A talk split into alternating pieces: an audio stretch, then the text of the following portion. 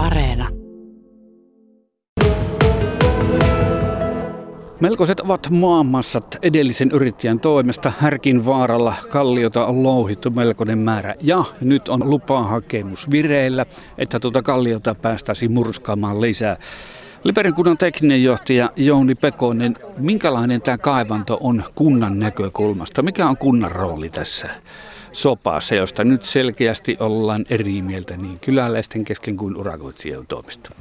Joo, kiitos. Kyllähän tässä pitkälti kunnan rooli on toimia tietysti välimiehenä ja sitten varmistaa se, että hakija lupa ehdot täyttää ja lainmukaisuuden, että sitä kautta toiminta on niin lainmukaista ja sitten myöskin nämä meluasiat, mitä tässäkin maastokatselmuksella on noussut esille, eli ei aiheuta häiriöitä asukkaille ja lähiympäristöön eikä myöskään luontoon, että kyllä tässä lähtökohtaisesti pitää täyttää nämä luontoarvot ja meluarvot ja sen tyyppiset asiat, mutta yhtä kaikki myöskin tavallaan iso asiahan tämä on niin elinkeino näkövinkkelistä, eli elinvoimaisuuden kannalta, että saadaan niin jatkuvu, jatkumuutta tälle maakuntakaavassakin olevalle niin isolle ottoalueelle, että se kiven laatu on täällä kuitenkin seudullisesti aika merkittävän hyvä ja sitä kautta varmasti sillä on käyttöä, että se on se toinen puoli.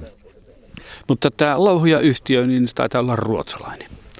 Joo, kyllä se on ruotsalainen ja sillä tavalla tietysti ei, ei kotimaisuus tule sinne mukaan, mutta kuitenkin sitten tämä edistää paikallista ja seudullista elinvoimaan näiden massojen logistisen virtojen kautta muun muassa, että paikalliset yritykset ja muut siirtää massoja ja, ja tota, sitten se logistinen ketju on kuitenkin aika merkittävä työllistävä vaikutus tämmöiselläkin toiminnalla.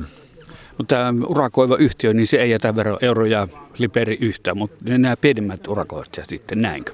No kyllä näin se on, on ja sitä kautta tietysti se virrat on niin kuin laajallekin Itä-Suomen alueelle vaikutusta tässä, että ilman muuta pienempien virtojen kautta tulee sitten toimijoiden kautta se niin sanotut veroeurot, jos puhutaan niistä veroista, mutta on se tietysti työllisyysvaikutusta sitten myös. No mitä sanot tähän, kun tuossa selkeästi härkivaaralaisten suulla tuli se, että kunta ei kuuntele heitä? No joo, se on tavallaan itseänikin yllätti vähän, että kyllähän tässä niin kuin ilman muuta kuulevina korvana ollaan koko ajan oltu. Ja nyt tietysti tämä oli hyvä tämä maastokatselmus, että tässä saatiin niin kuin olla niin kuin herkällä, herkällä kuulevalla korvalla ja nyt tuli niin hyviä ideoita myöskin tuolta kuntalaisten ja paikallisten asukkaiden toimesta, mitä voidaan nyt tässä vielä viimeistellä ja tavallaan ottaa huomioon näissä lupaehdoissa. No mitä tämä katselmus antoi sitten, että mihin asioihin nyt kunta kiinnittää tulevaisuudessa huomiota entistä enemmän? No varmaan nyt tässä nämä meluasiat nousi niin kuin yhtenä asiana sitten pohjaveden niin kuin, sanotaan niin kuin laadun varmistus ja sitten esimerkiksi liikennöinti täällä, liikennöinnin turvalli, liikenneturvallisuus on pääteille mennessä ja nämä on isot asiat sitten ehkä myöskin se, että milloin täällä niin oikeasti sitä meluavaa ääntä murskausta tapahtuu niin kuin vuoden kiertokulussa, että onko se jatkuva ja sitten nämä myöskin nämä murskausajat, että niihin oli huolta, että ne ei saisi olla niin pitkiä. Että. No tuleeko kunta asettamaan jotain rajoja tuolle murskausajoille esimerkiksi?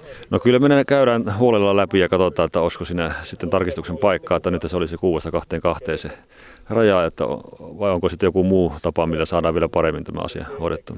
No miten tämä lupaprosessi etenee?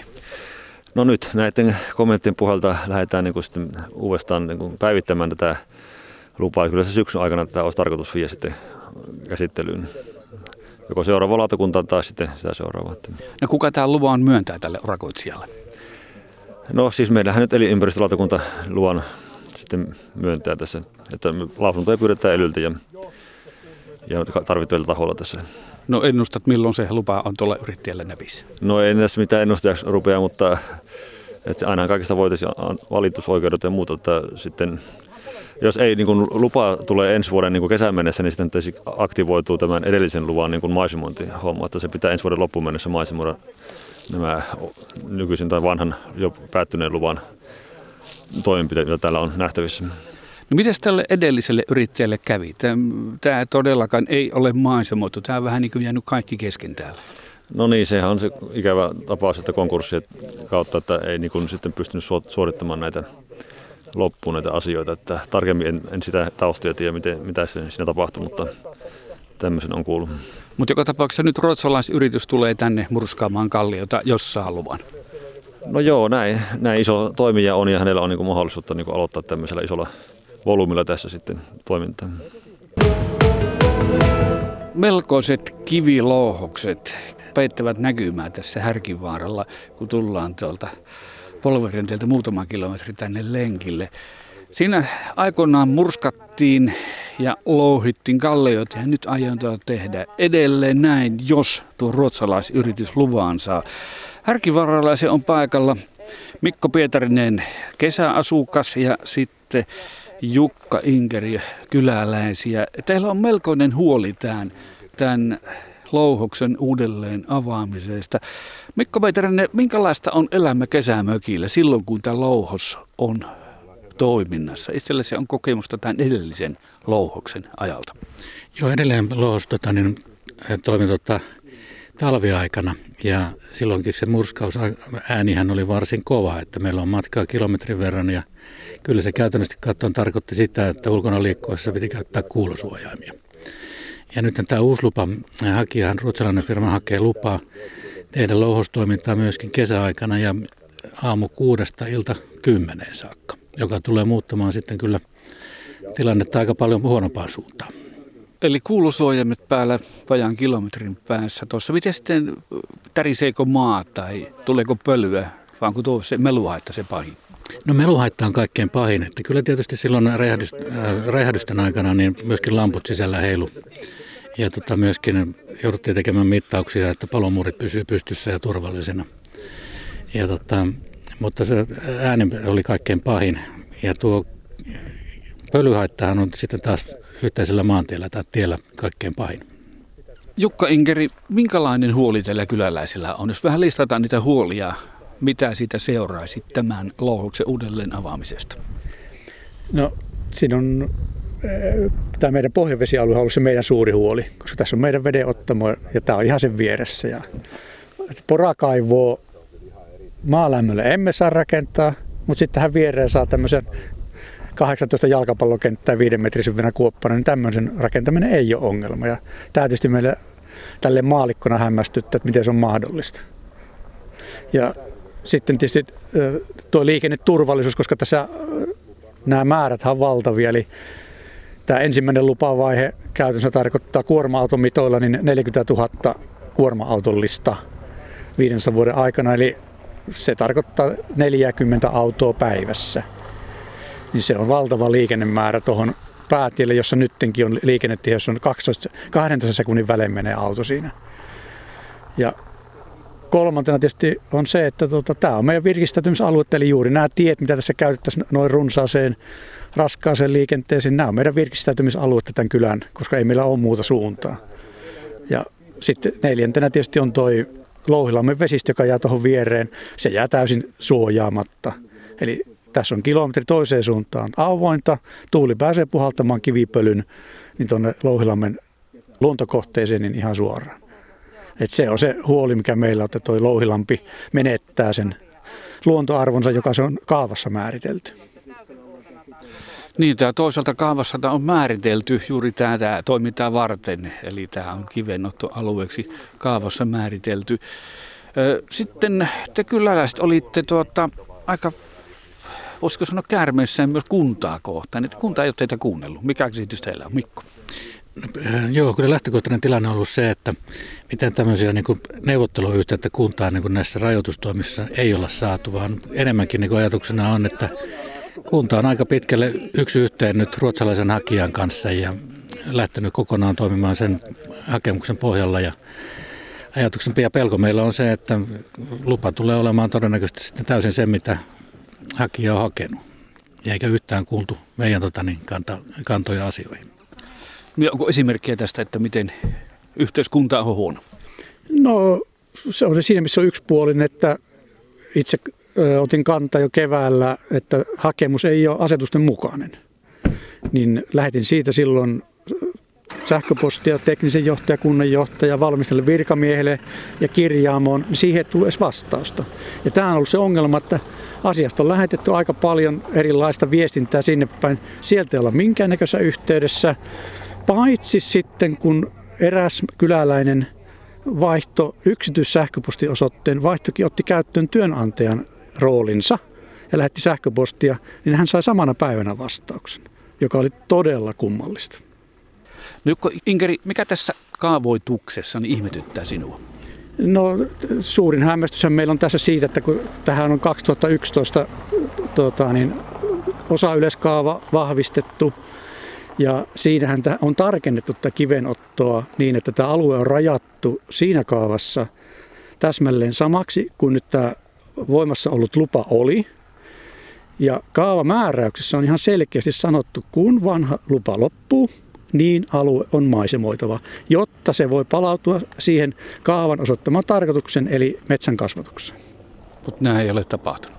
Näin ei ole tapahtunut. Ja sehän tässä nyt niin kuin hämmästyttää, että näin ei ole todellakaan tapahtunut. No tästä uusi yrittäjä, niin luotatteko missä määrin heidän toimintaan, tähän ruotsalaisyhtiöön? No tässä on voi olla, että luotetaan tai ei, mutta onhan se iso yritys ja tekee paljon tätä, mutta tässä on lähinnä tämä prosessi itsessään, niin ei ole kyllä mennyt tuota, niin hyvin valmisteltuna missään nimessä. Että kunnan virkamiehistä, virkamisten puolelta niin tämä valmistelu on ollut outo. Joo, tässä on niin sellainen tilanne, että niin kuin lupahakemuksessa on hirveän paljon semmoisia ympäripyöräitä lausuntoja tai klausuleja esimerkiksi rekkamääriä 5-15, ja me kaikki tiedetään, että se tulee oikeasti tarkoittamaan 40 rekka-autollista per päivä. Sitten myöskin tämä, tämä koko tämän toiminnan, niin kuin, että kuinka monta kuukautta tämä oikeasti vuodessa tapahtuu. Mutta lupaa kuitenkin haetaan joka ikiselle arkipäivälle. Nämä kaikki niin kuin hämmästyttää, että miksei voida tehdä tarkempaa hakemusta, jossa niin kuin kaikki myöskin tietäisi, mitä niin kuin oikeasti tulee tapahtumaan. No kuinka pettyneitä olette sitten, jos ja kun tuossa koneet alkavat paavata? No totta kai se on pettymys se, mutta se etenkin se tota, ratkaise vähän, että mitkä on ne ehdot. Ja nyt tänäänhän kunnan edustajat lupasivat, että saattaa olla, että ne kommunikoisivat tästä asiasta, että meillä voisi olla vaikutusvaltaa niihin ehtoihin, että katsottaisiin yhdessä ne ehdot, että ne, jotka täällä on jo olleet iät ja ajat ja asuneet, niin voisivat hyväksyä ne ehdot. Toki kaikki hammasta purren, että eihän kukaan halua tätä tähän, se on selvä. No kyllä varmasti tilanne on sellainen, että jos se tulee lupa just noit, niillä ehdoilla, mitä hakija on hakenut, niin aika hankalaksi menee niin kuin tällä tämä jatkuminen ja eläminen enää sen jälkeen. Ympäristössä nauttiminen niin kuin loppuu kokonaan. Ja tilanne tosiaan se täällä Härkivaaralla, että jos tuo ruotsalaisyritys saa louhinta- ja murskausluvan, niin täällä kallion louhinta jatkuu.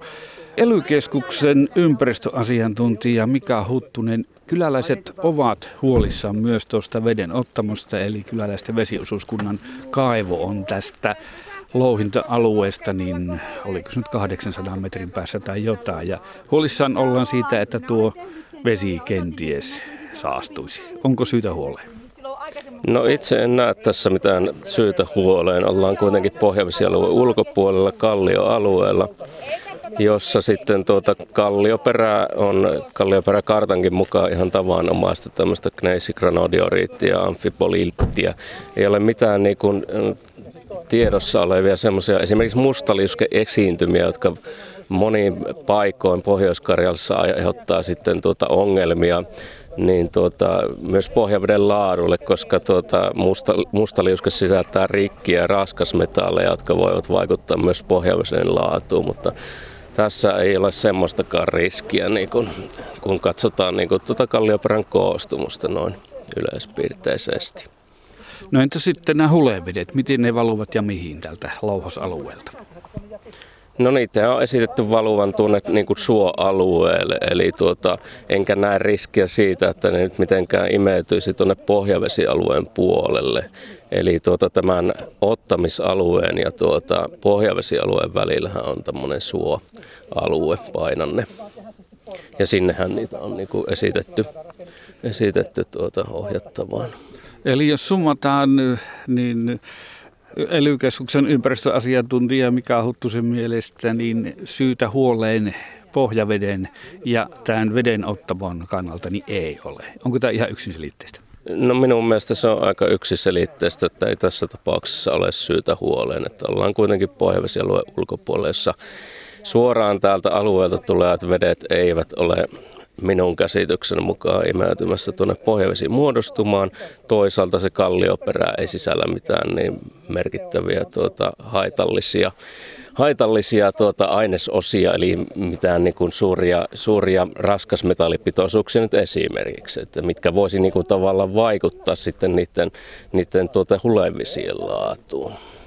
No sitten tuossa tässä kyläkokouksessa niin myöskin esitettiin toiveita siihen, että tuota, pohjaveden laatua valvottaisiin. Minkälainen homma se on ja onko se mahdollista? Kallioalueella on hankalaa varsinaisesti asentaa pohjaveden havaintoputkia, josta niin kuin pohjaveden pinnan korkeutta tai laatua voitaisiin seurata, koska niin kuin jokainen voi käsittää, että jos on yhtenäinen kallioperä, niin eihän siinä liiku vesi. Vesi liikkuu kallioperän raoissa ja ruhjeissa. Eli tuota, käytännössä se on aika hankalaa sitten asentaa tämmöinen havaintoputki varsinaiselle kallioalueelle, josta voitaisiin luotettavasti seurata pohjoinen pinnan korkeutta ja laatua. Toki niitä hulevesien laatujahan voidaan seurata ja senhän voi tietysti sitten tuota kunta, kunta tuota lupan määräyksissä ottaa huomioon. No entä sitten, kannattaisiko tuota pohjaveden laatua valvoa, sanotaan vaikka tuosta muutaman sata metriä tuosta veden ottamalta kaivolta tänne louhokselle päin?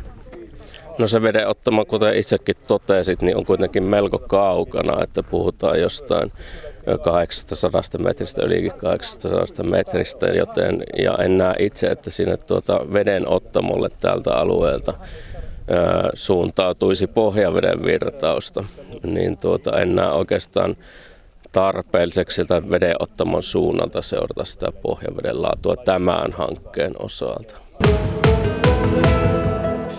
Ja paikalle tuli myöskin urakoitsi edustaja Heikki Räty, aluejohtaja. Kuinka paljon ja minkälaiset haaveet teillä on louhita tätä kalliota, murskata sitä? No, se on vaikea sanoa, että markkinat sen määrittelee ja katsotaan nyt tulevaisuudessa, että miten me päästään tänne markkinaan, mutta lähinnä nyt meillä on ajatuksena tehdä tästä päällystyskiviaineksia ja ehkä arviolta noin 4 50 000, 60 000 tonnia vuodessa, mutta toivottavasti enemmän. Miksi tänne? Minkälainen tämä paikka on teidän näkökulmasta? No me haetaan semmoisia paikkoja, missä täyttyy kaikki lainsäädännön velvoitteet, ja tämä on semmoinen alue, sitten on maakuntakaavassa merkattu kiviainesalueeksi, kuten myös Poski, Poski-projektissa, missä sovitellaan kiviaineksen laatua ja pohjavesialueita yhteen, missä on viranomaiset mukana. Ja tämä on merkattu myös siellä kiviaineksen ottoalueeksi. Sen lisäksi tässä on suhteellisen laadukasta kiveä. Minkälainen toimija tämä ruotsalaisyhtiö on? Ruotsalaisyhtiö on iso yhtiö, perheyritys, Konsernin liikevaihto noin 5,3 miljardia ja toimiala on sitten aika pitkälti talopuolella. Monenlaisessa rakentamisessa on tai infrarakentaminen, talonrakentaminen, osturitoiminta. Hyvin laaja yhtiö.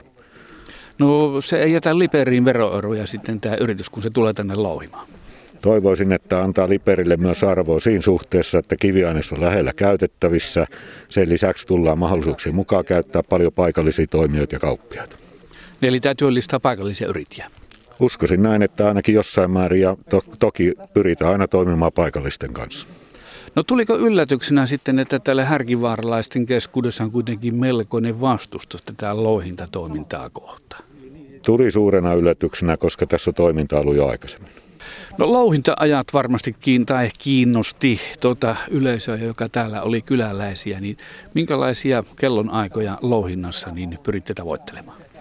No semmoisia, että pystytään tekemään kaksi vuorotyötä, se on niin kuin meidän tavoitetila. Ja nyt tietysti kun puhutaan louhinnasta ja puhutaan murskauksesta, niin meidän henkilöstö hyvin pitkälti tekee kaksi vuorotyötä ja silloin olisi hyvä saada tehdä sitä kelloaikaa. Ja sitten lainsäädännöstä murska-asetuksen kautta on hakemukseen merkattu ne kelloajat. No se Eli vain lakiin perustuen. No miten pitkä tämä toiminta-aika on, mitä haette? Toiminta-aika nyt, mitä haetaan, niin on 15 vuoden lupa, jos oikein muistan, ja, ja katsotaan sitten, mikä on tilanne louhoksessa sen jälkeen.